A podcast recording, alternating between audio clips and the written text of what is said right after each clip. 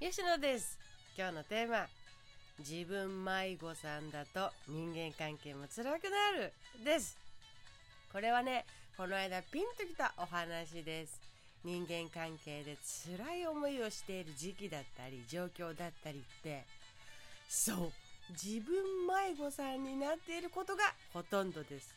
自分を知らないわという人も人間関係につまずきやすいのではないでしょうか。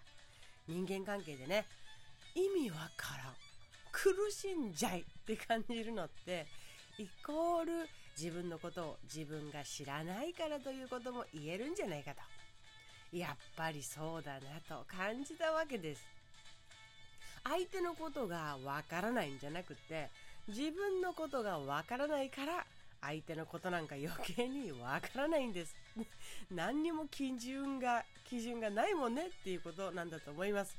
人間関係に苦しんで迷子になっている時迷路に何ていうの？迷路の中にいるような時にってね。あなたに必要なことこれです。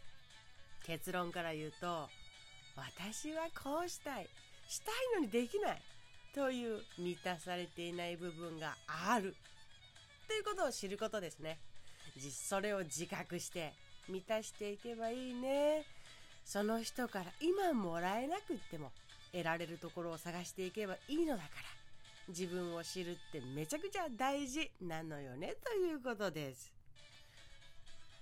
私はね夫さんにね自分の時間や作業中に声をかけられたり集中をそがれたりすることが本当に苦手でね。今聞かなくてもいいことじゃない？とかね。自分で探してよとか。散歩行ってくるねとか。緊急性や重要性を感じないことで中断されているようで本当に 家からそそくさと抜け出したくなります。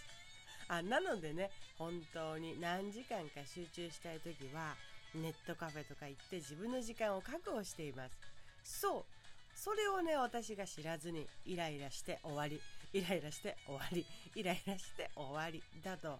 自分も不完全燃焼だからさイライラが尾を引くわけですね。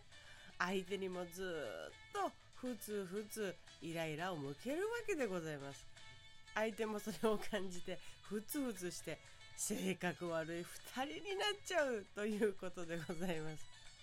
相手も自分もわけのわからないイライラでずっといることになるけどさあ私誰にも声をかけられないで自分の世界に没頭したいんだな。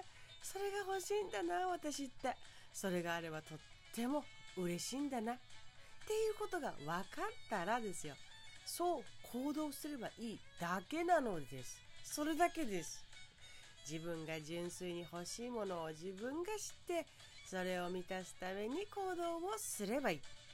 相手にイライラしている時に自分に問うこと。じゃじゃん私今何が欲しい？です。もしかしたら欲しいものがあるのかもしれない。それを自分で満たせたらあなたはご機嫌なわけです。ご機嫌で過ごせますよね。自分で自分を幸せにできる人間になるわけです。誰にももらえなくってもあなたは自分で自分を幸せにできる人なわけでございます。これが大事ですよ。結婚生活、夫婦生活、自分で自分を幸せにできる力。これが鍵になってきます。そんな人といればね、ふつふつと性格悪いさんだった2人の関係も、ウキウキすっきりさっぱり、性格いいさんの2人にもなっていくのです。本当にそう。すっきりさっぱりしている関係を作れる人は、誰にでもそれを感じさせることができるからね。どんどん人間関係も苦しいものとはおそらばできます。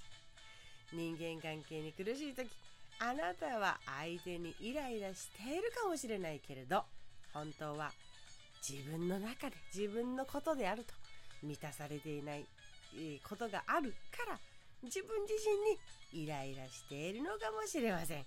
そう思うとやれること、楽しんで納得してやれること見つけられるね。ということで、今日の放送はこんな感じでございました。ではまた